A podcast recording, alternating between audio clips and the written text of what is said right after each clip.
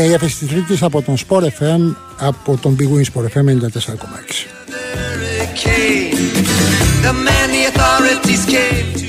Κυρίες και κύριοι, καλό σας απόγευμα. Όπως κάθε Τρίτη μαζί, ανοιχνεύοντας την ποδοσφαιρική επικαιρότητα και βέβαια την ε, έκθεση της FIFA που αποκάλυψε χθες το βράδυ η τηλεοπτική δίκη, έκθεση της FIFA για το ελληνικό ποδόσφαιρο, όπου υπάρχουν τρία πολύ σημαντικά στοιχεία, ε, τρεις κραυγαλές αστοχίες ε, στην έκθεση του καθηγητή αθλητικού δικαίου του κυρίου Γρηγόριου Ανίδη, ο οποίος είχε πάρει την εντολή, την νομική εντολή από την Παγκόσμια Ποδοσφαιρική Ομοσπονδία να ετοιμάσει αυτή την έκθεση, η οποία πλέον βρίσκεται στα χέρια του Τζιάννη Ινφαντίνο.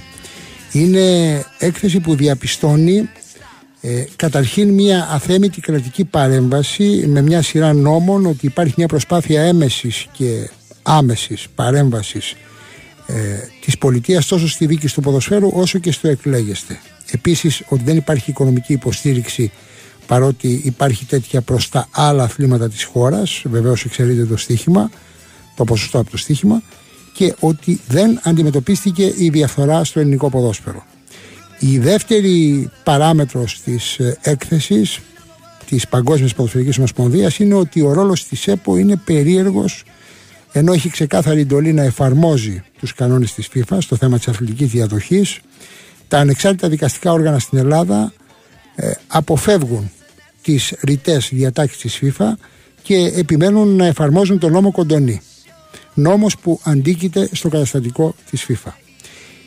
Το τρίτο στοιχείο που επισημαίνει η έκθεση είναι ότι τα δικαστικά όργανα της ΕΠΟ παίρνουν αποφάσεις οι οποίες είναι νομικά λανθασμένες καθώς σχεδόν ποτέ δεν κάνουν αναφορά στην ομολογία του ΚΑΣ, του Ανωτάτου Αθλητικού Δικαστηρίου της Λοζάνης, ούτε επίσης ακολουθούν αυτή την ομολογία και ως αποτέλεσμα αποκλίνουν από τον, από τον υπόλοιπο κόσμο του αθλητικού δικαίου. Αυτές είναι οι τρεις βασικές παρατηρήσεις της έκθεσης. Βέβαια, υπάρχουν και άλλες που αφορούν στη διαιτησία. Θα τις συζητήσουμε στο δεύτερο ημίωρο της της ε, εκπομπής. Ε, Όμως, πρώτα να μείνουμε σε αυτές τις τρεις, να τις συζητήσουμε με τον κύριο Ανδρέα Μαλάτο, πρόεδρο του ΙΔΕΑΔ, του Ινστιτούτου Διεθνούς και Ελληνικού Αθλητικού Δικαίου, ε, διδάκτορα αθλητικού δικαίου και συντάκτη πλήστων νομοθετημάτων. Καλησπέρα, κύριε καθηγητά. Καλησπέρα. Καλησπέρα στους ακροατές. Τώρα, αυτή η έκθεση περιλήφθηκε ε, με, με βάση την εισήγηση του, του κυρίου Ιωαννίδη στην, ε, στην Παγκόσμια Ποδοσφαιρική Ομοσπονδία. Την έχει ο κ. Συμφαντίνο και θα κρίνει πώς θα λειτουργήσει απέναντι στο ελληνικό ποδόσφαιρο. Ε, θα, θα ήθελα ένα πρώτο σχόλιο. Κοιτάξτε, ε, όλα, όλα τα θέματα αυτά που αναφέρατε είναι ήδη πολύ συζητημένα είναι στην Ελλάδα. Είναι έτσι ναι, ε, έχουν συζητηθεί πάρα πολύ στην Ελλάδα. Εγώ τουλάχιστον τέτοιες συζητήσεις θυμάμαι να είχαμε κάνει από τη δεκαετία του 90 τουλάχιστον. Ναι.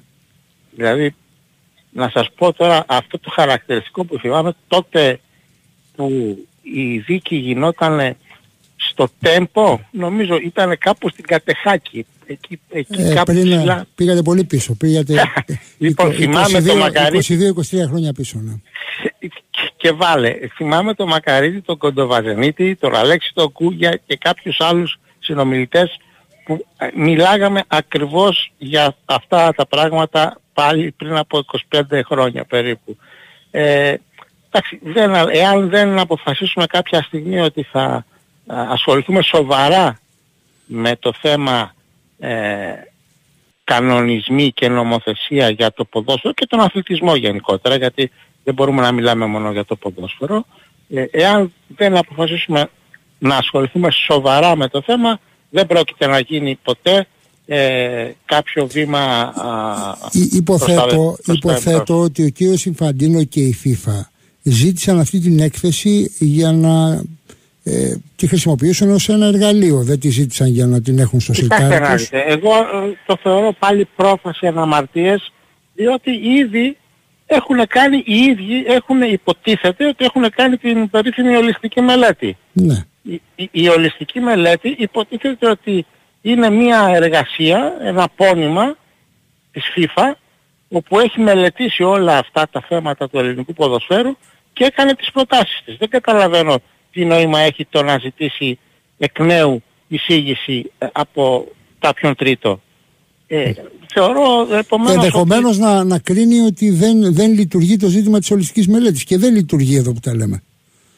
Εάν δεν λειτουργεί σημαίνει ότι ε, κάτι δεν έχει γίνει Δηλαδή η ολιστική μελέτη ήταν το προϊόν ενός μνημονίου μεταξύ της ελληνικής κυβέρνησης και της FIFA. Ε, όλα αυτά τα θέματα υποτίθεται ότι έχουν συζητηθεί στο ανώτατο δυνατό επίπεδο. Ή επομένως η ολιστική μελέτη και το μνημόνιο αυτό ήταν πάλι ένα θέατρο σκιών απλά και μόνο για να περνάμε την ώρα, το οποίο εγώ και θεωρώ ότι είναι το πιο πιθανό. Ναι. Ή δεν έχει κανένα νόημα το να ε, κάνεις πριν από δύο χρόνια μια, μια μελέτη εσύ σαν και μετά από δύο χρόνια να το ξαναδίνεις πάλι ναι, για να μάλιστα, το μάλιστα μελετήσει να το, συμφωνείς, να το συμφωνείς με την κυβέρνηση της χώρας και αμέσως μετά να μιλάς για αθέμητη κρατική παρέμβαση. Και, και, και να σας πω και κάτι, και να μιλάς για, για αθέμητη κρατική παρέμβαση τη στιγμή που εσύ ο ίδιος στην ολιστική μελέτη σαν FIFA έχεις αποδεχθεί την νομοθετική παρέμβαση στο α, ποδόσφαιρο. δηλαδη είναι πράγματα αντιφατικά τα οποία δείχνουν ότι κανείς δεν ασχολείται σοβαρά με το θέμα ποδόσφαιρο. Μήπως τους κουράσαμε τους ξένους; Μήπως δηλαδή κάνουν αυτή την έκθεση μόνο και μόνο για να βρουν πάτημα ώστε στην πρώτη ευκαιρία να μας ε, δημιουργήσουν ένα ζήτημα τόσο με την δίκηση της ΕΠΟ όσο και με, την, ε, με αυτήν την αθέμητη όπως χαρακτηρίζεται κρατική παρέμβαση; Κοιτάξτε, δεν θεωρώ ότι η κρατική παρέμβαση μπορεί να, δηλαδή με την έννοια της νομοθετικής παρέμβασης, ναι. μπορούμε να χαρακτηρίσουμε ένα νόμο δηλαδή που ε, αφορά τον αθλητισμό γενικότερα και περιλαμβάνει και το ποδόσφαιρο, ότι ε, δεν μπορεί να χαρακτηρίσει σαν αθέμητη ε, κρατική παρέμβαση.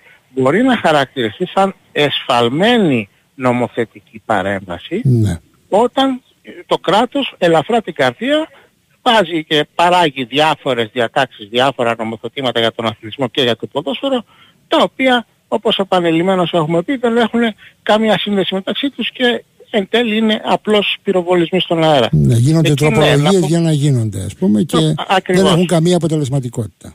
Ακριβώς. Ναι. Ακριβώς. Τώρα, εγώ, θα έλεγα, εγώ θα έλεγα επειδή είδα και την εκπομπή τη χθεσινή ήταν σαν μια μίνι σύνοδος του ιδεάδ διότι όλοι οι παριστάμενοι ήταν ε, μέλη και φίλοι του ιδεάδ και ε, αφενός μεν χάρηκα και αφετέρου σκέφτηκα ότι μήπως θα έπρεπε αυτό το πράγμα να γινόταν σε ευρύτερο επίπεδο. Δηλαδή μήπως μπορούσατε κι εσείς σαν ε, open, σαν εκπομπή, σαν δεν ξέρω πώς μπορούσε να γίνει, να δημιουργηθεί ένα φόρουμ συζήτησης, λατύτερο όμως, ούτως ώστε με μια οργανωμένη συζήτηση για να μπουν τα θέματα όλα τα οποία είναι γνωστά, τα οποία ταλανίζουν τον αθλητισμό, με συμμετοχή από όλους τους φορείς και το κράτος και εκεί να δεσμευτεί το κράτος ότι ό,τι βγει σαν αποτέλεσμα από αυτή τη συζήτηση να γίνει νόμος. Ναι, βλέπετε, εκεί, ναι. διάθεση, ναι. βλέπετε διάθεση για κάτι τέτοιο από τους ποδοσφαιρικούς παράγοντες που για μένα έχουν και το μαχαίρι και το πεπόνι.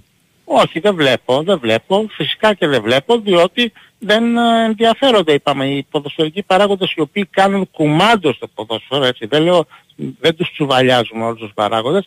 Οι 3, 4, 5 που αυτή τη στιγμή εξουσιάζουν το ποδόσφαιρο δεν ενδιαφέρονται για το ποδόσφαιρο. Και να σας θυμίσω και κάτι άλλο. Επειδή τέθηκε και το θέμα της αθλητικής διαδοχής και του νόμου Κοντονή. Ναι. Ο νόμος Κοντονής δεν ήταν επειδή ο Κοντονής ήθελε να πει ότι το 50% των χρεών θα πληρώνονται και όχι το 100%. Ο Κοντονής δέχτηκε πιέσεις για να γίνει αυτό από τους παράγοντες που εξουσιάζουν το ποδόσφαιρο, άρα πιέσεις από την ίδια την ΕΠΟ. Ναι. Και, το, και, και υποχώρησε, έτσι.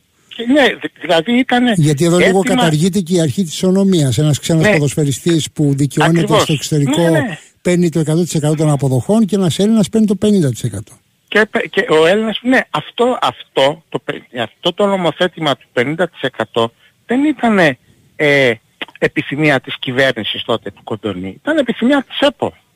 Ναι. Ήταν επιθυμία των ποδοσφαιρικών παραγόντων. για να ελαφρυνθούν οι ομάδες. Για να ελαφρυνθούν, για οι, να ελαφρυνθούν οι ομάδες. Και Ναι. ε, δεν μπορεί λοιπόν τώρα να παραπονείται κάποιος και να λέει του ποδοσφαίρου και να λέει εναντίον του νόμου Κοτονή, του συγκεκ, της συγκεκριμένης διάταξης δηλαδή, ότι ήταν αποτέλεσμα της πιέσεως του, ε, το- των παραγόντων του ποδοσφαίρου. Υπάρχει μία παράμετρο στην έκθεση της FIFA περί μη αντιμετωπίσεως της διαφθοράς. Ε, ε, Είναι σαφές ότι η διαφθορά δεν έχει αντιμετωπιστεί στο ελληνικό ποδόσφαιρο επαρκώς. Ε, κατά, την άποψη, έχει, βιο- ε, κατά την άποψή σας έχει βιογωθεί. Κοιτάξτε, είναι επόμενο ότι όσο μεγενθύνονται τα οικονομικά δεδομένα, ό- όσο μεγαλώνουν τα οικονομικά μεγέθη, ε, τόσο θα διευρύνεται και το μέγεθος της διαφθοράς. Αυτά πάνε μαζί. Ε, δεν νομίζω, ε, τα συμφέροντα πλέον είναι πολύ μεγαλύτερα από ό,τι ήταν πριν από 20-30 χρόνια.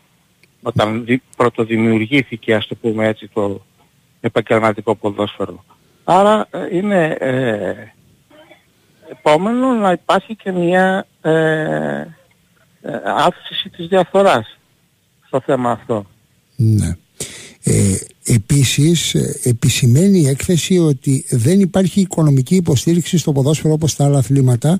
Βεβαίως υπάρχει το ποσοστό από το στοίχημα που όμως αφορά τους πάντες και δεν είναι και χρήματα του, του κράτους, είναι χρήματα από τα κέρδη των παικτών του στοιχήματος. Θέλω να πω με αυτό ε, η πολιτεία χρηματοδοτεί όλες τις αθλητικές ομοσπονδίες πλην της ποδοσφαιρικής.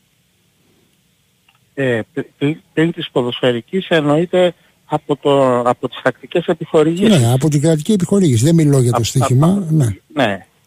Ε, και αυτό πάλι είναι ένα αποτέλεσμα το οποίο είναι αποτέλεσμα της ε, μη ε, ε, εφαρμογής της νομ, του συνόλου της αθλητικής νομοθεσίας στη, στο ποδόσφαιρο. Μμμ. Ξέρετε ότι το ποδόσφαιρο εξαιρείται από την ε, συνολική εφαρμογή της ε, νομοθεσίας. Με και επιλογή αποτέλεσμα- του, με επιλογή του. με επιλογή του, με επιλογή του και υπάρχει ειδικός νόμος που λέει ότι όποιος αυτό ακόμα επιμπλάτερ είχε γίνει αυτή η συζήτηση και η διάταξη ότι ε, εφόσον δεν συμφωνείς σαν Ομοσπονδία με το όλο νομοθετικό σύστημα που υπάρχει για τον αθλητισμό τότε και εγώ δεν σε επιχορηγώ. Και ε, εγώ προσωπικά είχα α, αναφερθεί στο στοίχημα ότι ε, κακώς δίδονται χρήματα από το στοίχημα για την ενίσχυση των ομοσπονδιών διότι το στοίχημα είναι, ε, δεν είναι κρατικό χρήμα. Το στοίχημα είναι ιδιωτικό χρήμα και κακώς είναι, είναι κρατική ενίσχυση η οποία απαγορεύεται από την ε, κοινοτική νομοθεσία. Όμως ακόμα και σε αυτή την περίπτωση, δηλαδή στην περίπτωση που κακώς χρηματοδοτούνται οι ομάδες από τα λεφτά του στοιχήματος. Γιατί δεν παρακρατούνται οι, αμοιβε, οι, οι οφειλές στους ποδοσφαιριστές, στους προπονητές, γενικά οι, οι οφειλές των ομάδων στην πηγή, δηλαδή στα χέρια της Γενικής Γραμματείας Αθλητισμού. Δηλαδή πριν φύγουν από το Πριν κράτος τα φύγουνε χρήματα για τις από ομάδες τις- να παρακρατείτε Εγώ- ένα ποσοστό από αυτά που οφείλονται σε παίκτες και προπονητές. Αυτό λέτε. Ακριβώς αυτό.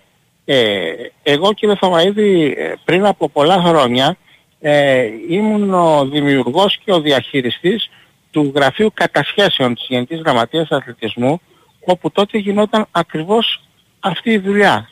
Δηλαδή οι επιχορηγήσεις οι οποίες τότε έβγαιναν ε, για α, α, τις ομάδες ή τις ομοσπονδίες γενικότερα εφόσον υπήρχαν οφειλές με ένα κατασχετήριο του ενδιαφερομένου το οποίο ερχόταν στη Γενική Γραμματεία Αθλητισμού ε, και μετά από έλεγχο βέβαια της νομιμότητάς του τα χρήματα δίδονταν κατευθείαν στους ε, ποδοσφαιριστές, στους μπασκετμπολίστες και γενικά σε αυτούς τους οποίους ε, έπρεπε να δοθούν. Και δεν πήγαιναν στις ομάδες οι οποίες όφυλαν. Τι απέγινε αυτό; Αυτό, αυτό ε, καταργήθηκε ουσιαστικά με την κατάργηση του ειδικού λογαριασμού. Μάλιστα. Διότι θυμάστε τότε στη, γεν- επί, επί- μιλάμε τώρα πολλά χρόνια πίσω, ε, όταν ακόμα ο ΠΑΠ ε, ε, ήταν, Ήταν κρατικός. κρατικός Ναι. και μπορούσες να διαχειριστείς ε, πιο αυτόνομα, ας το πούμε έτσι, τα χρήματα ε, του ΟΠΑΠ ε, με μια διαδικασία πιο απλή από ότι η, γενικό, η ειδική διαδικασία να, της να όμως, να όμως που η ιστορία, να όμως που η ιστορία επαναλαμβάνει το σφάρσα και ήρθαμε τώρα στα, στα χρήματα του στοιχήματος να που υπάρχει μια πολύ καλή ευκαιρία για την ελληνική πολιτεία να αποκαταστήσει ε, αυτές θα τις οφειλές που πολύ, υπάρχουν. Θα, θα ήταν πάρα πολύ εύκολο εδώ να γίνει μια νομοθετική παρέμβαση ούτως ώστε όλα αυτά τα χρήματα τα οποία δίδονται ε, μέσω Γενικής Γραμματείας Αθλητισμού να δοθούν κατά προτεραιότητα για την ε, εξασφάλιση των ε, μισθών και των, ο, των χρημάτων τέλος πάντων ε, των ποδοσφαιριστών, των ναι. πολιτών κτλ. Τώρα, επειδή, επειδή στην έκθεση υπάρχει και μία επισήμανση ότι η ΕΠΟ δεν εφαρμόζει το πειθαρχικό δίκαιο της FIFA. Αυτό το λέει καθαρά. Ε, πιστεύετε ότι αυτό μπορεί να δημιουργήσει προβλήματα στην Ελληνική Ποδοσφαιρική Ομοσπονδία από την πλευρά των ε, διεθνών ποδοσφαιρικών οργανισμών; Εντάξει, δεν το πιστεύω, διότι το πειθαρχικό δίκαιο, ε, ε, αυτό το οποίο η, η FIFA έχει ως, ας το πούμε έτσι, υποχρέωση για τις ομοσπονδίες, όλες του, τις παγκόσμιες, είναι οι, οι κανόνες οι αγωνιστικοί. Τώρα από εκεί πέρα το πειθαρχικό δίκαιο σε κάθε χώρα ε, δεν είναι ενιαίο, δεν, δεν είναι το ίδιο. Δεν είναι, αλλά ξέρετε η ε, αντίληψη δηλαδή... που υπάρχει, η αντίληψη που υπάρχει στην Ελλάδα είναι ότι δεν έχουμε πετύχει απολύτως τίποτε στο ελληνικό ποδόσφαιρο γιατί υφίσταται πλήρης ατιμορρησία. Γι' αυτό μιλώ για το πειθαρχικό δίκαιο. Η, ναι, η πλήρης ατιμορρησία οφείλεται στη δομή του ποδοσφαίρου. Είπαμε αυτά τα έχουμε, τα έχουμε πολλές φορές και έχουμε γίνει και γραφικοί στο τέλος. Η ατιμορρησία οφείλεται στο γεγονός ότι αυτός ο οποίος εξουσιάζει το ποδόσφαιρο κανονίζει και ποιος θα τιμωρηθεί και ποιος δεν θα τιμωρηθεί. Είναι, ε, ε, νομίζω ότι επί τόσα χρόνια πλέον έχουμε... Άρα αυτός που, αυτός που εξουσιάζει την ΕΠΟ, λέτε, φροντίζει και για την ατιμορρησία. Αυτό λέτε. φροντίζει και για την ατιμορρησία, φροντίζει και για τη διαιτησία, φροντίζει και για τις ε, δικαστικές αποφάσεις, φροντίζει και για το πώς θα κρίνουν οι αρεοπαγίτες, φροντίζει για όλα. Δεν είναι, γι' αυτό έχουμε πει δεν, εάν δεν αλλάξουν οι δομές εξουσίας στο ποδόσφαιρο δεν πρόκειται ποτέ να αλλάξει τίποτα. Το έχουμε πει χιλιάδες φορές, το ξαναλέμε. Η δομή εξουσίας, το πώς ασκείται η εξουσία στο ποδόσφαιρο, αυτό θα πρέπει να αλλάξει. Αν αλλάξει αυτό και αλλάξει προς το καλύτερο, προς το δημοκρατικότερο, προς το αξιοκρατικότερο, τότε θα αλλάξουν τα πάντα. Ναι. Για να κλείσουμε με αυτή την έκθεση, για τα θέματα της διαιτησίας θα τα συζητήσουμε λίγο αργότερα. Ε, υπάρχει μία, μία επισήμανση ότι τα δικαστικά όργανα της ΕΠΟ δεν λαμβάνουν υπόψη τους στην ομολογία του ΚΑΣ, του Ανωτάτου Αθλητικού Δικαστηρίου της Λοζάνης. Οφείλουν να το κάνουν, να το κάνουν κατά τη γνώμη σας; Κοιτάξτε, θα έπρεπε να τη γνωρίζουν για να, για να την... Ε, λέτε, λέτε ότι οι αρεοπαγίτες και, και εφέτες, και δεν γνωρίζουν, δεν γνωρίζουν την ομολογία του ΚΑΣ. Φυσικά και δεν τη γνωρίζουν. Από πού να τη μάθουν; Μάλιστα. Από πού να τη μάθουν; Οι άνθρωποι αυτοί δεν έχουν ασχοληθεί με τον αθλητισμό. Δεν έχουν ασχοληθεί με το αθλητικό δίκαιο ποτέ. Δεν έχουν ασχοληθεί με ε, τα δικαιοδοτικά όργανα του αθλητισμού, τα διεθνή τα, ή και τα, ε, και τα εδώ τα δικά μας. Ε, επομένως πάρα πολύ λίγοι είναι αυτοί οι δικαστές, οι τακτικοί δικαστές, οι οποίοι όντως έχουν ασχοληθεί και γνωρίζουν, γνωρίζουν τουλάχιστον από αθλητισμό. Ναι. Να γνωρίζουν τουλάχιστον ε, τι, τι ρόλο παίζει ο διαιτητής, αυτός ο ναι, άνθρωπος τώρα, τώρα, μου, τώρα μου, μου, θυμήσατε, μου θυμήσατε αυτό ναι, που σημαίνει τη δεκαετία του 80, έτσι. Ναι. Γι' αυτό το λέω όχι, όχι, πρέπει να το πούμε για τους ακροατές που πιθανόν να μην το έχουν ακούσει ότι κάποια στιγμή όταν ξεκίνησαν οι αθλητικοί δικαστές να βλέπουν τα βίντεο για να λαμβάνουν γνώση τι ακριβώς συνέβη όταν υπάρχει ένα πειθαρχικό αδίκημα μέσα στο γήπεδο, υπήρχε αθλητικός δικαστής, στη δεκαετία του 80 βέβαια, που βλέποντας το βίντεο άρχισε να φωνάζει τι δουλειά έχει αυτός με τα βρά, μαύρα που τρέχει πίσω από τους παίκτες. δηλαδή, σκεφτείτε, δίκαζε αθλητικές υποθέσεις και δεν ήξερε ότι υπήρχε διαιτητής. Εγώ να σας, πω, ε, να σας πω ένα άλλο ευτράπελο. Ναι. Υπήρχε αθλητικός δικαστής, αρκετά πολλά χρόνια πριν βέβαια, ο οποίος ε, είχε ε, επιληφθεί μιας υποθέσεως όπου κάποιος είχε κατηγορήσει το διαιτητή ως στημένο. Ναι. Και λέει η απόφαση του ήταν, λέγοντας τιμένος, εννοούσε ότι δεν είχε καλή κινητικότητα μέσα στο παιχνίδι. μάλιστα, μάλιστα. Όλα σχετικά είναι τελικά. Ναι, κοιτάξτε, ε, τελικά, τελικά καταλήγουμε στο ότι όταν ο δικαστής δεν έχει γνώση αθλητικού δικαίου, δεν γνωρίζει το αθλητικό δίκαιο, δεν είναι δυνατόν να μπορεί να αποδώσει δικαιοσύνη. Ναι. Θέλει εξειδικευμένους δικαστές. Αλλά πού να τους βρούμε τέτοιους στην τακτική δικαιοσύνη, διότι πήραμε από την τακτική δικαιοσύνη, πήραμε τακτικούς δικαστές και ενεργείε εισαγγελείς. Ναι, δεν υπάρχουν, δεν υπάρχουν. Ε, ε, η, η επιλογή των τακτικών δικαστών ήταν, ε, είχε ε, σαν αιτιολογία κυρίως την αμεροληψία. Ότι δηλαδή ο τακτικός δικαστής έχει περισσότερο τα εχέγγυα της αμεροληψίας. Όμως όπως είπε και ο κύριος Παλαγόπουλος εχθές στην εκπομπή από ό,τι άκουσα, ε, οι τακτικοί δικαστές οι οποίοι ε, προσλαμβάνονται στην ΕΠΟ με τον τρόπο με τον οποίο προσλαμβάνονται λειτουργούν και αυτοί κάτω από την εξουσία της ΕΠΟ. Πληρώνονται από την ΕΠΟ, ε, δικάζουν μέσα στην ΕΠΟ, έχουν γραμματιακή υποστήριξη από την ΕΠΟ. Επομένως είναι πολύ πάρα πολύ εύκολο με τις πρώτες 2, 3, 5 συνεδριάσεις και τις επαφές που θα αποκτήσουν μέσα στην ΕΠΟ να ε, αρχίσουν και αυτοί να κάνουν ε, το άσπρο μαύρο και να κάνουν και τις αποφάσεις αυτές που αναφέρατε. Άρα, άρα δημιουργούνται, δημιουργούνται έτσι θύλακες επιρροής. Ακριβώς, θύλακες επιρροές ε, δημιουργούνται ε, και ενδεχομένως και προσωπικοί δεσμοί κλπ. Άλλο είναι να πηγαίνει λοιπόν ο ενδιαφερό, η ενδιαφερόμενη ομάδα σε ένα ε, στήριο εκτός ΕΠΟ, στην Ευελπίδο, στο Εφετείο, στον Άριο Πάγο κάπου και να μην έχει καμία διασύνδεση η, ο τακτικός δικαστής με την ΕΠΟ και ούτε να πληρώνεται από την ΕΠΟ, ναι. ας τον πληρώνει το κράτος, όπως πληρώνονται οι δικαστές του ΑΣΕΑΔ. Οι δικαστές του ΑΣΕΑΔ πληρώνονται από το κράτος. Άρα να μην πληρώνει από τους δικαστές, δηλαδή, να τους πληρώνει το κράτος. Εν, κατακλείδη, εν κατακλείδη, γιατί να μην δικάζει το ΑΣΕΑΝ, όπως δικάζει και τις άλλες ομοσπονδίες. Τις, γιατί... Όλες και τις ποδοσφαιρικές υποθέσεις. Ναι. ναι, και τις ποδοσφαιρικές υποθέσεις. Και αυτό πάλι ήταν ένα θέμα αυτοδιοίκητου, ήταν δηλαδή η πρώτη παρενέργεια, ας το πούμε έτσι, του αυτοδιοίκητου, όταν έγινε το 1989-90, κάπου εκεί έγινε. Ναι που θεσπίστηκε ας πούμε ο διαχωρισμός του ποδοσφαίρου από, το, από το ΑΣΕΑΔ ε, έγινε για αυτό το λόγο. Λόγω διότι υπήρχε από τότε αυτή η κουβέντα του αυτοδιοίκητου κτλ. κτλ. Ε, και δεν έγινε απολύτως τίποτα. Και το αυτοδιοίκητο από... έγινε ασίδωτος στο τέλος. Από ό,τι αποδεικνύεται. Λοιπόν, θέλει μία, ε, πέντε σοβαρούς ανθρώπους οι οποίοι γνωρίζουν ε, να κάτσουν κάτω, να πάρουμε και πέντε 10 ανθρώπους από την Ομοσπονδία, από το κράτος και από τους ενδιαφερόμενους φορείς και μέσα σε 10 μέρες, 15 μέρες να έχουν ούτε ολιστικές μελέτες ούτε να έχουν βγάλει ένα νομοσχέδιο το οποίο θα περάσει από τη Βουλή, θα συζητηθεί, θα περάσει και θα φτιάξει το ποδόσφαιρο. Με ακρογωνιαίο λίθο επαναλαμβάνω πάντα το εκλογικό σύστημα. Καλώς. Ευχαριστώ πάρα πολύ τον κύριο Ανδρέα Μαλάτο, πρόεδρο του ΙΔΕΑΔ, για την πάντα ενδιαφέρουσα συζήτηση. Να είστε καλά.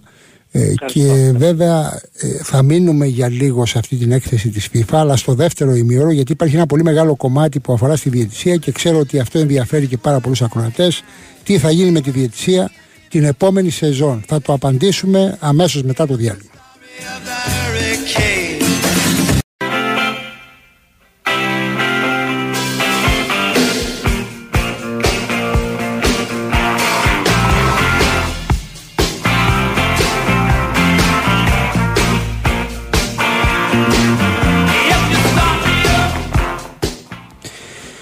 Υπάρχει το κομμάτι της ε, FIFA για την ποδοσφαιρική δικαιοσύνη που είναι ο ένας πυλώνας που απασχολεί ιδιαίτερος τους ε, Έλληνες φιλάθλους εδώ και πάρα πολλά χρόνια.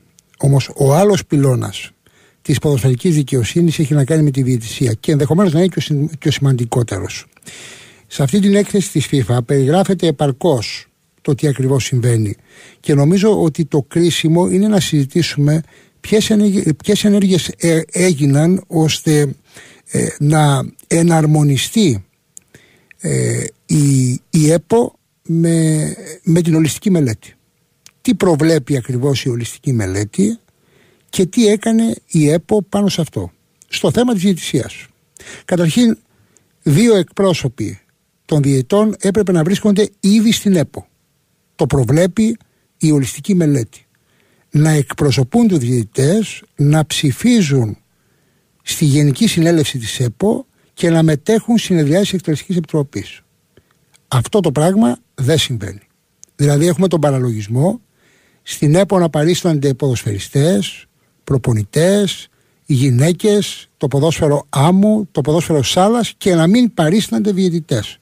Δηλαδή το κρίσιμο κομμάτι της, ε, του ελληνικού ποδοσφαίρου που είναι οι διαιτητές είναι έξω από το παιχνίδι. Είναι έξω από την Ελληνική Ποδοσφαιρική Ομοσπονδία. Και αυτό με επιλογή της ΕΠΟ και του κυρίου Μπαλτάκου προσωπικά, ο οποίος αυτό που κάνει είναι τουλάχιστον άτοπο. Γνωρίζει πολύ καλά ως νομικός ότι όφιλε οι διαιτητές να εκπροσωπούνται στην ΕΠΟ. Αυτό είναι το ένα. Το δεύτερο είναι ότι για να συμβεί να έχουμε εκπροσώπους των διαιτητών στην Ελληνική Ποδοσφαιρική Ομοσπονδία, θα έπρεπε και οι διαιτητές να είχαν κινητοποιηθεί. Αυτή τη στιγμή, καλός ή κακός, ο αθλητικός νόμος αναγνωρίζει μόνο μία ένωση διαιτητών. Είναι η Ένωση Διαιτητών που είναι η πρώην Ομοσπονδία Διαιτητών. Σύμβουλός της είναι ο κύριος Γιώργος Πανέας και με έκπληξη είδα ότι η Ένωση Διαιτητών αντί να συζητήσει με την ΕΠΟ για το πώς θα εκπροσωπηθεί στρέφεται νομικά εναντίον της. Για να πετύχει τι αφού δεν είναι μέλος της ΕΠΟ. Καλησπέρα σας κύριε Σπανέα. Καλησπέρα, καλησπέρα και στους ακροατές. Είναι εύλογο το ερώτημα. Είναι εύλογο το ερώτημα. Δυστυχώς ε, δεν είναι τωρινό, έχει ξεκινήσει... Δηλαδή στρέφεστε εναντίον της ΕΠΟ της οποίας δεν είστε μέλος ενώ θα έπρεπε να κουβεντιάσετε για να είστε εκεί, να είστε παρόντες. Βασικά από δημοσιεύματα το διάβασα και εγώ γιατί στο ΔΣ που είχαμε πριν μια εβδομάδα δεν υπάρχει καμία τέτοια απόφαση. Η απόφαση που πάρθηκε είναι να προσφύγουμε όπου, ε, όπου μπορούμε να προσφύγουμε γιατί με το να κινούνται αυτά τα δημοσιεύματα δεν ξέρω πώς καταρχάς ε, τη διαρροή είναι αυτή. Δηλαδή δεν πήρατε απόφαση τέτοια στο Διοικητικό Συμβούλιο; Όχι, όχι, όχι. Δεν, δεν ε, καλά και, και πώς, και πώς ε, υπάρχουν τέτοιες, ε, τέτοιες δημοσίευσεις, ας πούμε, από, από πού προκύπτουν; Κοιτάξτε, το ρεπορτάζ επειδή το είδα και στο Soccer Plus πιστεύω ότι είναι αξιόπιστο, είδα και εσάς στο γράψατε. Ε, ναι. Μπορεί ενδεχομένως... Δεν τα βγάζουμε από την κοιλιά μας, τα μαθαίνουμε από, από, τους, από, από την πλειοψηφία, από την παράταξη ναι. που πλειοψηφεί. Ναι. Η πλειοψηφία ναι, έχει μια τέτοια τάση εδώ και αρκετό καιρό σε παρένθεση βέβαια εμέσως πλήρη σαφώς ε, με την απειλή ότι θα ζητήσουμε να εφαρμοστεί ο νόμος κτλ. Ο νόμος δεν βγήκε χθες. Ο νόμος είναι... Ε, απλά έχει αλλάξει μια τροπολογία που έκανε ο κύριος Αβγενάκης αποχωρώντας ότι θα μπορούν και εν ενεργεία να έχουν ε, το δικαίωμα του εκλέγεν και εκλέγεστε. Άλλη μια μπόμπα στα θεμέλια της διαιτησίας, δηλαδή ε, κάποιος που είναι εν ενεργεία και πατάει μες στο χορτάρι και σφυρίζει να μπορεί να επιλέγει ποιοι θα σφυρίζουν παράλληλα με αυτό, να παρατηρητές λοιπά. Τέλος πάντων αυτά πάντα υποσυζήτηση και σε συνεργασία με την ΕΠΟ λύνονται. Το θέμα είναι ότι ξαφνικά να πάμε πού; Έχουμε υπογράψει ήδη μια ε, δήλωση στην ΕΠΟ όταν ζητήσαμε την ένταξή μας ότι εναρμονιζόμαστε με το καταστατικό, ακολουθούμε τις υποδείξεις της FIFA και του ΕΦΟ, οπότε αναγκαστικά μετά και της ΕΠΟ. Ε, κάτι το οποίο αυτό αντίκειται σε αυτό που δημοσιοποιήθηκε, δηλαδή ότι θα προσφύγουν σε πολιτικά δικαστήρια. Αλλά ναι. και έτσι να μην είναι, επειδή σας λέω ότι αυτό το έχουμε υπογράψει και δεν καταλαβαίνω ποιος σύνδεσμος ε, θα θετήσει την υπογραφή του ή θα πρέπει να βρει κάποιο πολύ σημαντικό ρόλο για να το, ε, λόγο για να το κάνει. Ε, δεν μπορώ να καταλάβω γιατί δεν είμαστε καν μέλος της ΕΠΟ για να προσφύγουμε στο ΚΑΣ να προσφύγουμε στο ΚΑΣ, να προσφύγουμε στο Δυτικό Δικαστήριο, να πάμε στην Επιτροπή Δεοντολογίας. Αυτά τώρα... Εγώ δεν μπορώ να καταλάβω γιατί δεν συζητάτε με την ΕΠΟ, δηλαδή να συζητήσετε για κάτι που περιλαμβάνεται στην ολιστική μελέτη και πλέον περιλαμβάνεται και στην έκθεση της FIFA. Οπότε έχετε δύο πολύ σοβαρά επιχειρήματα να εκπροσωπηθείτε στην Ελληνική Ποδοσφαιρική Ομοσπονδία. Ακούστε να δείτε. Ε, αυτός ο νόμος είναι πάρα πολλά χρόνια έτσι ότι οι μόνοι αρμόδιοι που μπορούν να συνδιαλέγονται με την ΕΠΟ για τη διαιτησία είναι η Ομοσπονδία, από η Ομοσπονδία Διαιτητών Ποδοσφαίρου.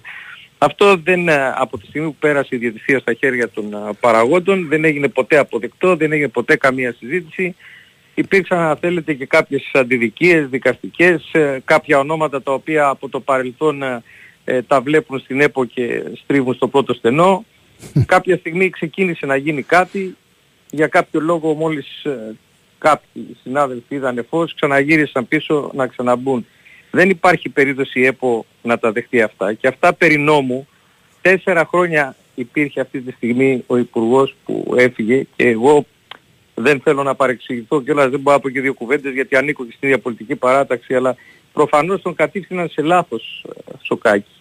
Έτσι. Ε, είναι σίγουρο ότι η FIFA και η UEFA ε, και με την ολιστική μελέτη ε, δίνουν μια όθηση για να μπορέσει να απεμπλακεί κατά ένα τρόπο που εγώ πιστεύω ότι είναι πάρα πολύ δύσκολο, θέλει πολύ αγώνα, θέλει πάρα πολύ χρόνο, ε, να απεμπλακεί η διαιτησία από τους ε, παράγοντες, αλλά όχι από την Ποδοσφαιρική Ομοσπονδία. Όσοι δεν καταλαβαίνουν ότι η Ποδοσφαιρική Ομοσπονδία είναι, σε παρένθεση θα την πω τη λέξη, η άρχουσα τάξη, τσάμπα και η λάμπα. Δεν υπάρχει περίπτωση να βρουν καμία λύση, καμία ανοιχτή πόρτα, ούτε για συνδιαλλαγές, ούτε για να μπορέσουν να προσφέρουν κάτι. Με τις απειλές, τώρα τα ψιλογαυγίσματα έξω από την πόρτα και φταίει τα αφεντικό που έβαλε να γαυγίζω, δεν πρόκειται να κάνουμε κάτι. Ναι. Είναι πάρα πολύ δύσκολο. Και απορώ δηλαδή τι διαρροή είναι αυτή. Γιατί όλοι γνωρίζουμε ότι τέσσερα χρόνια, πέντε χρόνια τώρα, έξι χρόνια, δέκα χρόνια, ό,τι θέλει κάνει η ΕΠΟ. Δεν, ε, ούτε νόμο εφαρμόζει, ούτε καμία διάθεση συνδιαλλαγής δεν υπήρχε. Τώρα όμως υπήρξε, εγώ έκανα μια προσπάθεια, έκανα επαφές με αρκετές ενώσεις, υπήρξε η διάθεση και από την ΕΠΟ έτσι να γίνει κάτι. Τώρα με αυτές τις αντιδικίες ξαναρχόμαστε πάλι από την απέραντη όχθη έτοιμοι για πόλεμο. Τώρα ο κύριος Μπαλτάκος αναφερθήκατε. Εντάξει, από ό,τι είπαν και στο ΔΣ προχτές που κάναμε, τους υποσχέθηκε. Ξέρω εγώ πήγανε πρωταπριλιά και πήραν την υπόσχεση. Δεν ξέρω τι ακριβώς. Κοιτάξτε, ε, το πρώτο που έχω να σας πω είναι ας την προσέχατε τη διετησία όταν την είχατε στα χέρια σας. Την χάσατε, την πήραν οι παράγοντες και λέτε τώρα να απεμπλακεί από τους παράγοντες. Δίκαιο, δίκαιο είναι αυτό που λέτε. Δεν, το λέμε εμείς. Ναι. Δεν το λέμε εμείς. Το λέει η FIFA. Το λέει η FIFA. Ναι, ναι, το λέει. Το λέει. Ναι. Δεν, υπά, δεν υπάρχει άρνηση τελείως από την, ε, από την ΕΠΟ, έτσι.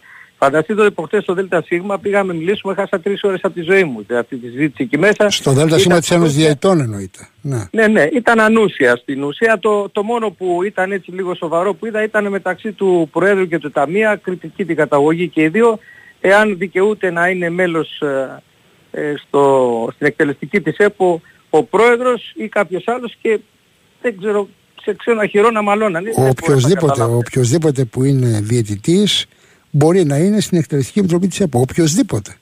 Ναι, δεν είναι, δε, η εκπροσώπηση της διαιτησίας στην ΕΠΟ μπορεί να γίνει από τον οποιονδήποτε που έχει διαιτητικό παραγωγικό ρόλο. Ακούστε, ακούστε με, ακούστε με λιγάκι.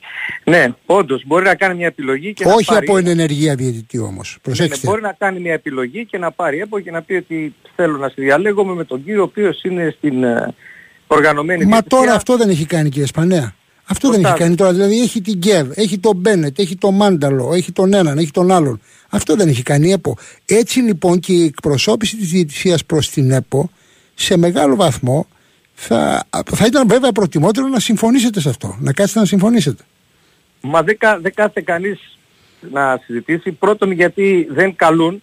Δεύτερον δεν μπορούν να ανοίξουν κάποιες πόρτες, θα το πω έτσι χαμηλά, ε, γιατί είναι το κακό ότι μόνο είπατε προηγουμένως απεμπολέσαμε τα δικαιώματα της διετησίας, κάποια ονόματα δεν είναι αν θέλετε αρεστάκι εκεί. Και δεν μπορώ να πω εγώ ζήτω η ΕΠΟ ή ζήτω η Ένωση, γιατί δεν μπορώ να ξέρω και τι πρόβλημα είχε ο ένας με τον άλλον. Έχει πάρα πολύ δρόμο. Είναι σίγουρο ότι δεν υπάρχει περίπτωση μεθαύριο στην, ε, στην συνέλευση της ΕΠΟ να γίνει κάτι τέτοιο. Ε, ακούγεται ότι θα φέρουν κάποιες προτάσεις ε, κατά πάσα πιθανότητα άκουσα από τον κύριο Διακοφώτη που εγώ το έχω πει και στο παρελθόν ότι έχει ε, μεγάλο στήριγμα και ο διαιτητής του, της Ένωσης του, ο κύριος Σιδηρόπουλος, αλλά και ο κύριος Σιδηρόπουλος. Ναι, βεβαίως γιατί κάνει δουλειά ο κύριος Διακοφώτης, δεν ε, είναι διάτοντας αστέρας, έτσι. Είναι χρόνια, ασχολείται με το αντικείμενο, ενώ εμείς είμαστε απέναντι και κοιτάμε και μόλις έρθει η ώρα αρχίζουμε και απειλούμε. Δεν γίνεται έτσι. Θέλει δουλειά. Και από την άλλη μεριά δεν υπάρχουμε καν εδώ στην Αθήνα. Δυστυχώς το Προεδρείο ανήκει από νησιά, άλλοι από τη Βόρεια Ελλάδα, από την Νότια. Εδώ έχουμε μια κυρία η οποία παλεύει εκεί να καλύψει τη γραμματεία. Δεν είναι Ναι. εύκολο πράγμα. Ναι. Δεν είναι εύκολο πράγμα. Άρα Δυστυχώς. αυτή, αυτή η αποσύνθεση που περιγράφεται στην Ένωση Διαιτητών ε, δείχνει και μια αδύναμη κατάσταση έναντι της ΕΠΟ. Δηλαδή πώς αντιμετωπίσετε ε, και με ποια επιχειρήματα την ΕΠΟ όταν οι ίδιοι έχετε υποστεί αυτή την αποσύνθεση που περιγράφεται. Πώς; Κοιτάξτε, δεν είναι θέμα να αντιμετωπίσεις την ΕΠΟ. Για ποιο λόγο να την αντιμετωπίσεις; Η ΕΠΟ δεν είναι εχθρός. Είναι το Α του ελληνικού ποδοσφαίρου. Δεξιά της έχει την, την Premier League, την Super League, αριστερά της τη διαιτησία. Αλλά για να γίνει αυτό δεν πρέπει να βγαίνεις να φωνάζεις στάρματα στάρματα στον αγώνα. Αυτά πέρασαν. Ανήκουν στο παρελθόν. Δυστυχώς σας λέω πάνω που είχαμε ξεκινήσει κάποιες διαδικασίες, είχαμε κάνει κάποιες επαφές, κάποιοι συνάδελφοι οι οποίοι δεν ασχολούνταν στο παρελθόν, δεν ξέραμε καν που υπάρχουν, καλημέρα δεν είχαμε, είδαν πώς και ήρθαν. Οπότε όπως καταλαβαίνετε αφήνουμε ερωτηματικά. Χάνουμε Άρα, άρα την μας, ουσία λέτε, μας. μας λέτε ότι υπάρχει κίνδυνος να επιστρέψουμε στο παρελθόν. Δηλαδή αν δεν γίνει κάτι άμεσα τώρα ή εν πάση περιπτώσει τους επόμενους μήνες στο θέμα της εκπροσώπησης της διαιτησίας στην ΕΠΟ υπάρχει κίνδυνος επιστροφής στο παρελθόν; Στο κακό Ακούστε. παρελθόν εννοώ. Στο κακό Ακούστε με. παρελθόν. Ναι. Και το κακό παρελθόν που υπήρχε δεν έγινε καλό με την, παρουσ- με την ε, μετάβαση των διαιτητών στις ενώσεις. Δεν είδαμε κάτι καλύτερο, είδαμε έλλειψη διαιτητών, απαξιώνεται ο Έλληνας διαιτητής, είδαμε ότι έχονται ε, κάποιοι μέσα και αν θέλετε από την ΕΠΟ έχουν καταλάβει ότι το όριο έχει φτάσει στα κόκκινα.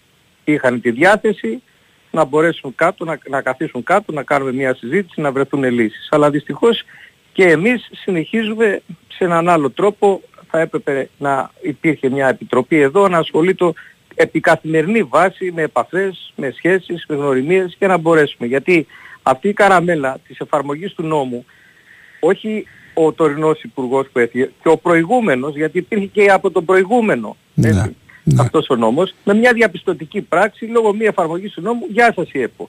Ποιος θα τολμήσει να το κάνει αυτό; Ποιος θα Ναι. τολμήσει; Και τώρα τι νομίζετε, ότι μπορεί να πατήσει ένα κουμπί να πάρει στους διαιτητές από τις ενώσεις, να τους γυρίσει στους συνδέσμους και να λειτουργήσουν χωρίς να υπάρχει, αν θέλετε, ομόνια, χωρίς να υπάρχει μια κατάσταση η οποία θα έχει προηγηθεί με συζητήσεις. Μα, μα να αυτό βρεθεί σας ο λέει, τρόπος. αυτό σας λέει και η FIFA στην ουσία. Τι σας λέει, σας λέει καθίστε σε ένα τραπέζι όλοι μαζί να Ναι. δείτε πώς θα εκπροσωπηθεί η διαιτησία. Διότι όσο δεν κάθεστε, δεν μιλώ προσωπικά τώρα, μιλώ συνολικά, Ναι. όσο δεν κάθεστε, εκείνο που θα συμβαίνει είναι θα συνεχίσουν να έρχονται ξένοι διαιτητές. Μην βλέπετε τώρα που έχει αδυναμία ο Μπένετ να φέρει ξένους επειδή μας έκλεισε την πόρτα η UEFA και μας είπε ότι όσο δεν εγγυάστε για την ασφάλεια των αξιωματούχων μας εμείς δεν σας βοηθάμε να βρείτε καλούς ξένους διαιτητές. Αύριο μεθαύριο αυτό αλλάζει και εν πάση περιπτώσει ε, πάντα οι παράγοντες των ομάδων που έχουν καχυποψία και δυσπιστία δικαιολογημένοι ορισμένοι από αυτούς θα λένε καλέστε στον τέρπι τον ξένο, μην βάζετε τον Έλληνα. Όσο λοιπόν δεν συνεννοείστε θα συνεχίσουν να το λένε αυτό να φέρουμε τον ξένο, όχι τον Έλληνα. Εσείς φαντάζεστε δηλαδή ότι του χρόνου ξαφνικά θα πατήσουμε ένα κουμπί και θα αρχίσουν να παίζουν οι Έλληνες. Μέχρι χτες κανένας από τους Big 4, 5, 6, 7, δεν ξέρω πόσους φτάσαμε, δεν ήθελε ο ένας στους 5, ο άλλος στους άλλους 5, χωρίς υποδομή, χωρίς αυτή τη συνύπαρξη, χωρίς να καταλάβουμε ότι το ποδόσφαιρο έχει πάει μπροστά, ότι η διαιτησία δεν είναι υπό όταν θα πάει στην ΕΠΟ, θα είναι παρά. Άρα Η λέτε, συζήτηση- η άρα, συζήτηση- λέτε, άρα λέτε ότι ούτε του χρόνου θα έχουμε Έλληνες διαιτητές στα ντέρμπι. Εγώ πολύ αμφιβάλλω ή και αν οριστούν θα υπάρξει τεράστιο πρόβλημα γιατί τι θα γίνει, θα τους βάλουμε σε ένα πλυντήριο ξαφνικά να τους ξεπλύνουμε; Τι ακριβώς θα κάνουμε; Δεν είναι εύκολο πράγμα. Τώρα ανακοίνωσε η Super League 1 είδα, έκανε μια επιτροπή για να μελετήσουν πώς μπορούν να φτιάξουν την επαγγελματική διαιτησία. Και αυτή η επιτροπή που πώς μπορούμε να φτιάξουμε τον ερασιτέχνη διαιτή για να φτάσει την, ε, να γίνει επαγγελματίας, πού είναι; Πού είναι; Πήραμε τον Τιτανικό και ψάχνουμε να βρούμε να τον οδηγήσει κάποιος γιατί δεν μπορούμε να κουνήσουμε μια βάρκα με κουπιά. Πώς θα γίνει τώρα αυτό; Ναι, ναι. Δεν είναι εύκολο πράγμα. Κοιτάξτε, Θέλει- η επαγγελματική διαιτησία ε, στη συζήτηση που μετήχατε και, εσά, και εσείς στην τηλεοπτική δίκη και ο κ. Μποροβίλος και άλλοι άνθρω- άνθρωποι της διαιτησίας συμφωνήσατε ότι δεν πρόκειται να γίνει επαγγελματική διαιτησία την επόμενη σεζόν, δεν υπάρχει περίπτωση.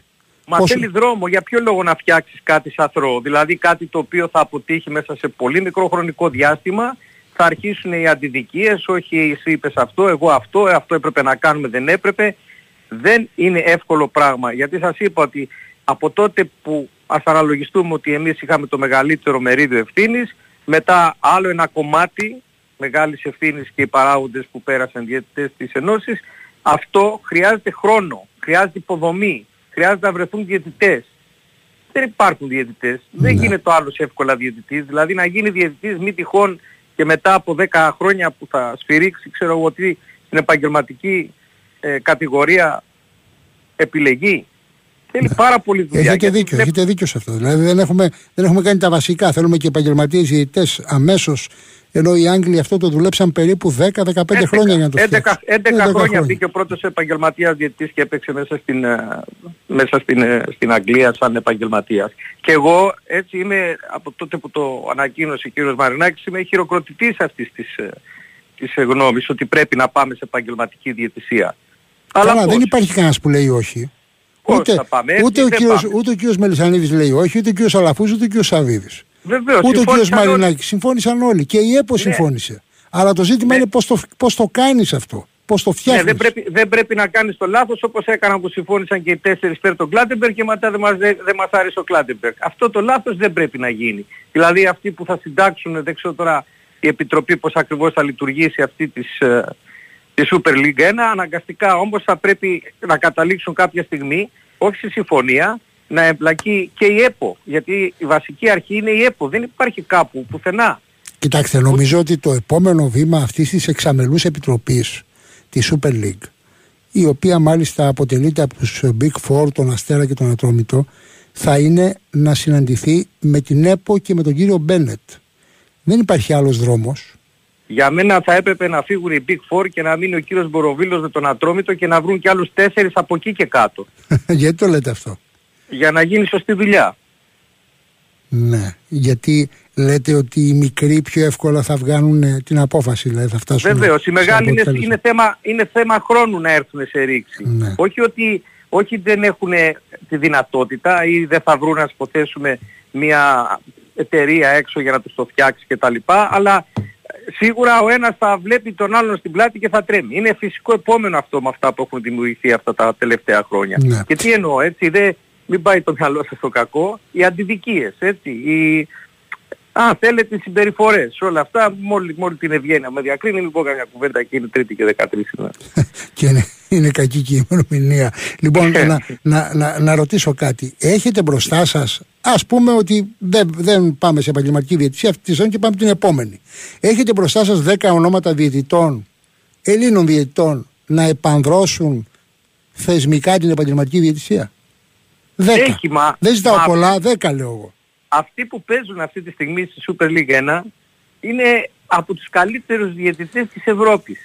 Από τους καλύτερους. Ναι, και δεν τους θέλει κανένας σαν τέρμπι. Δεν τους θέλει Κανένας. κανείς. Πώς είναι δυνατόν να βγαίνει έξω, εγώ θα πω ε, για τον Τάστο Σιδηρόπουλο. Πάει έξω, κάνει, δεν κάνει λάθος, ξαναπάει έξω. Γιατί τον αποδέχονται; Καλά, Δηλαδή, δεν, δεν, τα κα- πάει, δεν τα πάει και τόσο καλά. Δεν έχει Έξω ο σημασία. Σιδηρόπουλος, Α- Αυτό τελευταία είναι το κακό κάπως, τώρα. Αυτό κάπως. είναι, είδατε τι λέτε, δεν τα πάει και τόσο καλά. Τα πάει, δεν τα πάει καλά. Γι' αυτό είπα, τον αποδέχονται. Δεν του κρέμασαν καμιά ταμπέλα έξω. Εδώ γιατί; Γιατί; Ό,τι πετάει και ό,τι κολυμπάει φταίει ο Σιδηρόπουλος. Ή ό,τι πετάει κολυμπάει φταίει ο Μελισανίδης, ο Μαρινάκης κτλ. Μα γιατί; Θα σταματήσει αυτό πλέον. Ας δούμε την μπάλα παίξανε. Ο Γερμανός, ε, ένας από τους Γερμανούς πριν κάνα 20 μέρες από αυτούς που βγαίνουν τους εν ενεργεία έτσι στο κανάλι και στη Γερμανία και προσπαθούν να εξηγήσουν το λάθος τους, την ώρα που τελείωσε του λένε αυτό που έδωσε δεν ήταν. Ε εντάξει, λέει, τι να κάνω, λέει το έδωσα. Έκανα λάθος. Άμα, άμα το, απλά. πει εδώ, άμα το πει εδώ μπορεί να του καεί το τροχόσπιτο, να του πάρει τα μάξι, να, του- να τσακιστεί να πέσει από πεζοδρόμιο. Κανένα. Και, και προσέξτε στη Γερμανία κάτι που δεν ξέρει ο πολύς ο κόσμος.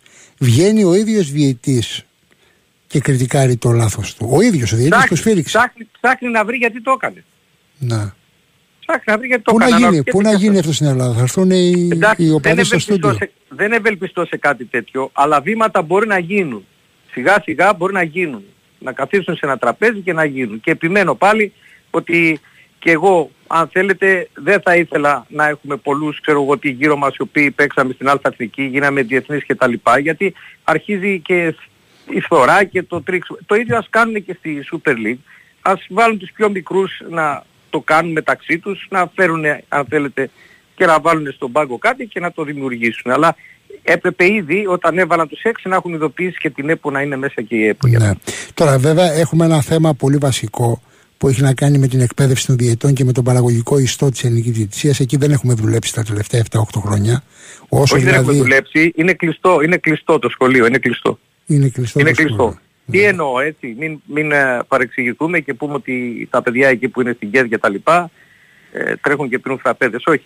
Απλά έρχονται κάποιες φάσεις αν θέλετε, ε, τι ακριβώς συμβαίνει, ε, γίνονται βάση του, ε, της ανάπτυξης ξέρω εγώ στην τηλεόραση για να εξηγήσουν ε, πριν παλαιότερα. Μερικά σεμινάρια δεν υπάρχουν σχολές διαιτησίας δεν, υπάρχει, δεν υπάρχει σχολή εθνικής δεν υπήρχε, δεν υπήρχε Δευτέρα να λείπουν κανένας διαιτητής εν ενεργεία μέσα από το σύνδεσμό του για να γίνεται μάθημα ανάλυση των φάσεων. Τα σεμινάρια σε τακτά χρονικά διαστήματα τα έκανε η οργανωμένη διαιτησία. Τα τεστ Κούπερ γινόντουσαν σχεδόν κάθε μήνα παραμήνα.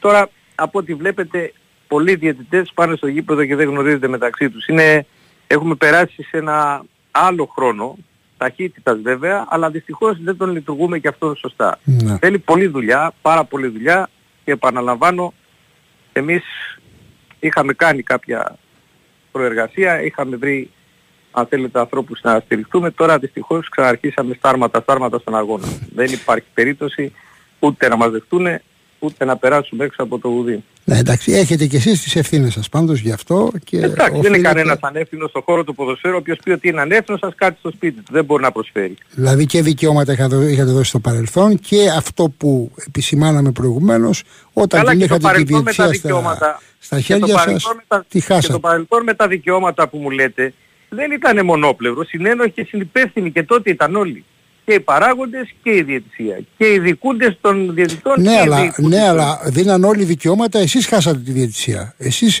εσείς δηλαδή χάσατε την ανεξαρτησία του χώρου σας.